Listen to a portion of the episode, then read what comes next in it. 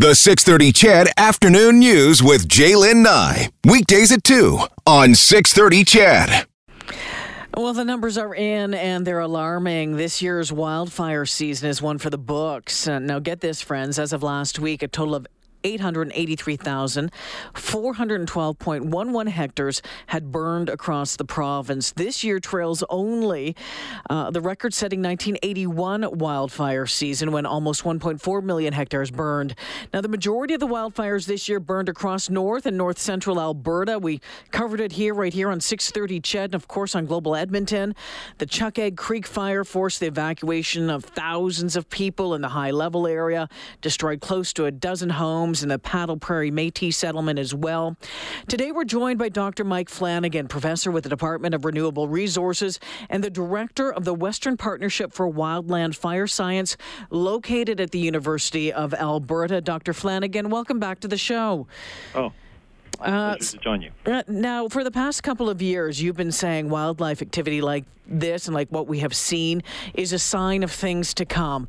Are we there yet, Dr. Flanagan? Is this just the new normal? So, yeah, I don't like the term normal because mm. it sounds like we're, that's the way it's going to stay. I, I prefer new reality. New reality. Because things are probably going to get worse and worse and worse in terms of fire activity. I mean, your, your listeners just think back a few years 2011 slave lake yeah 2015 was very active but you know no no communities were threatened 2016 fort mcmurray the costliest natural disaster in canadian history mm-hmm. and then um, you know 2019 yeah. uh, Chuckegg Creek fire, high level, and some of the things you just said before the interview. Um, it seems like every few years we're we're getting significant fire activity. So there's a couple things going on. One is the climate is changing, and we're getting warmer. And as we get warmer, we see more fire. But also, there's more people living in the forest and working in the forest. Mm-hmm. So when a fire happens, it bumps into where where we live or where we work, and that's a greater impact. So both those are, are playing a role here. So if you take a, if you could kind of uh, double down a little bit more and take a, you know, a little focus in on climate change and, and the impact that it is having, can you expand on that a little bit? How has climate change, um, because you know, I have climate change deniers, people who do not believe in climate change, listening to this show, thinking this is just all natural, this is the cycle of the world. How has it um, played a role in these fires? So as we warm, and there was a federal report came out in April this year, Canada's warming at twice the rate of the rest of the globe, and northern Canada's like three times the rate of the rest of the globe, and that's those are observations. That's that's what's happened, and we expect this trend to continue.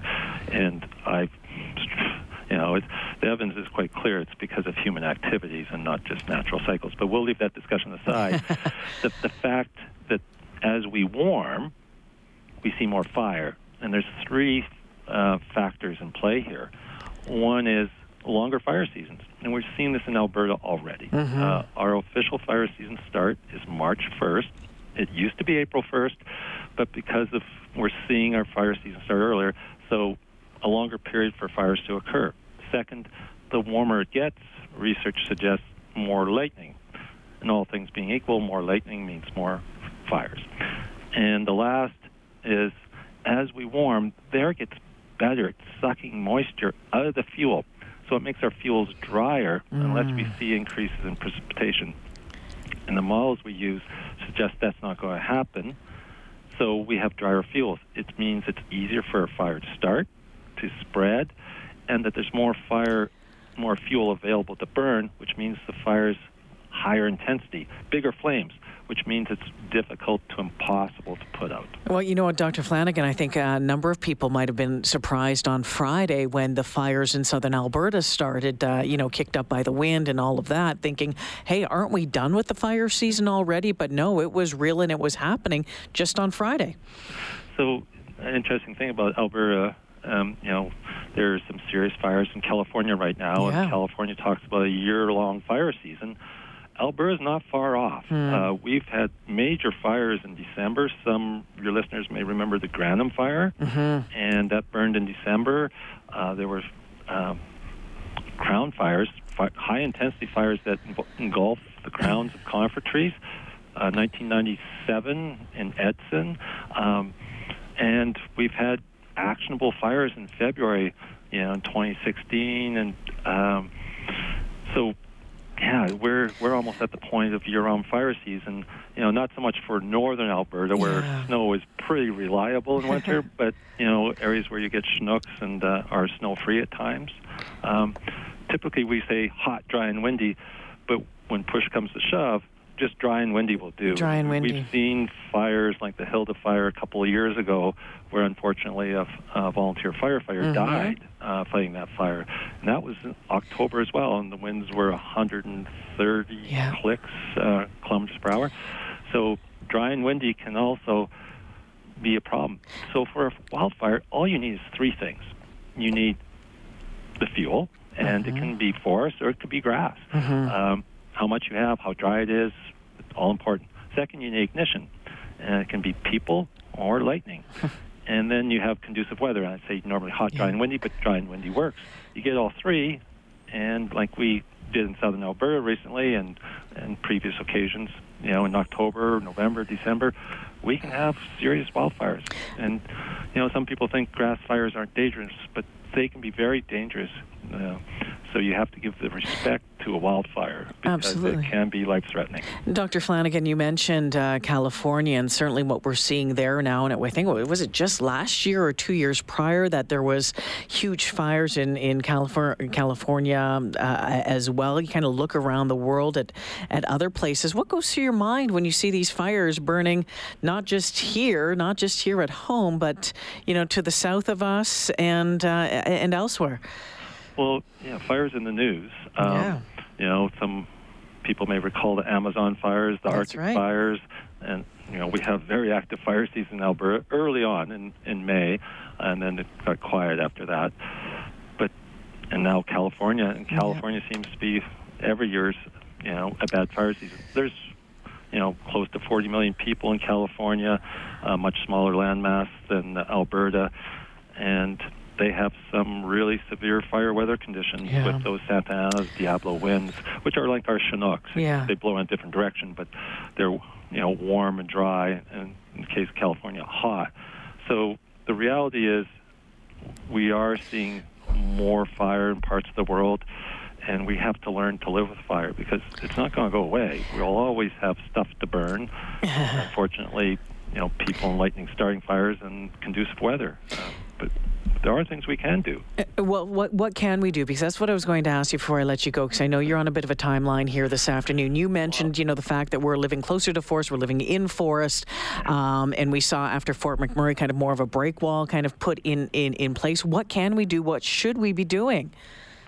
Okay, well, I often start with looking at the three ingredients. The day to day weather.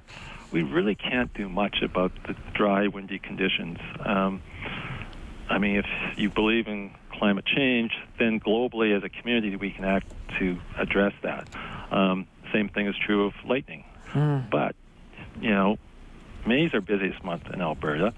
Uh, 80% of the fires are started by humans. Every human fire is preventable. so things like fire bans, um, you know, just being careful with fire educational programs, starting in schools, you know, starting from an early age, and we can reduce the number of human-caused fires. That would be a, a great help. Um, then there's fuel. Um, now we can't do much about the boreal forest; it's vast, but there's a program called Fire Smart Canada, and it has guidelines for homeowners and communities to reduce the risk of wildfire. And a lot of it's common sense. You know, what kind of shrubbery you use.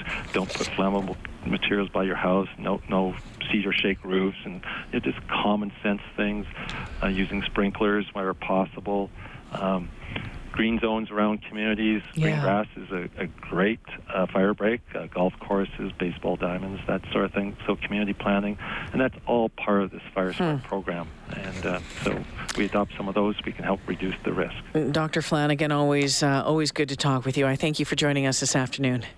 Oh, great fun. Thanks. Take care, Dr. Mike Flanagan, uh, talking with us this afternoon. Again, seems some like some pretty basics whenever we talk with him. And I remember talking to him uh, during the Fort McMurray fire, of course, and uh, then of course uh, Chuckegg. But you know the common sense stuff, and you talk about green grass and green zones and how important that is. Uh, interesting. Um, if you've taken a look, if you've been watching about what's happening in California uh, right now, absolutely unreal again. Uh, firefighters um, in Sonoma County, wine country north of San Francisco getting some help today as winds die down. But forecasters are warning another round of strong wind gusts could hit the area again tomorrow and fan the fire that has grown to about 220 square kilometers. It's destroyed 94 buildings already. As well, this morning a fire broke out in Los Angeles on the west side of, of uh, how do you say this, Sepulveda, uh, Sepulveda Pass, and roared up uh, hillsides into uh, some really wealthy neighborhoods as well. Several homes there uh, could be seen burning. In Los Angeles, Lakers star LeBron James tweeted that he and his family had to leave the house.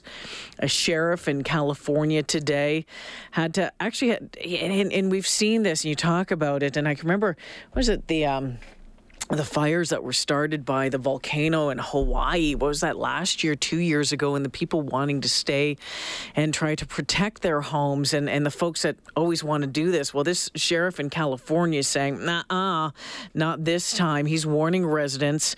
Um, to get out, that they must abide by evacuation orders. He's saying that he saw people planning to stay and fight the wildfires, but he's saying fire is not something you can fight right now. I want to point out and take a moment to talk about some of the reports I'm seeing in the media. I'm seeing people reporting that they're going to stay and fight this fire. And this is really serious, and I, I really want people to pay attention to this. Fire is not something you can fight.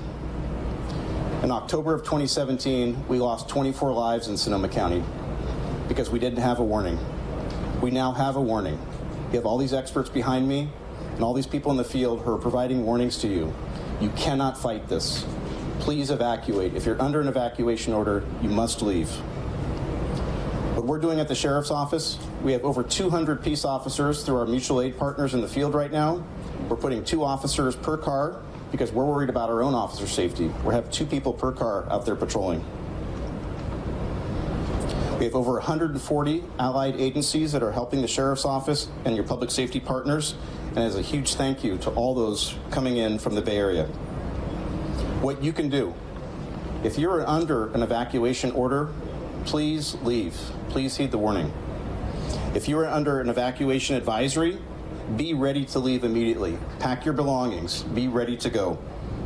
If you hear the high-low sirens in your neighborhood, that means it's time to go.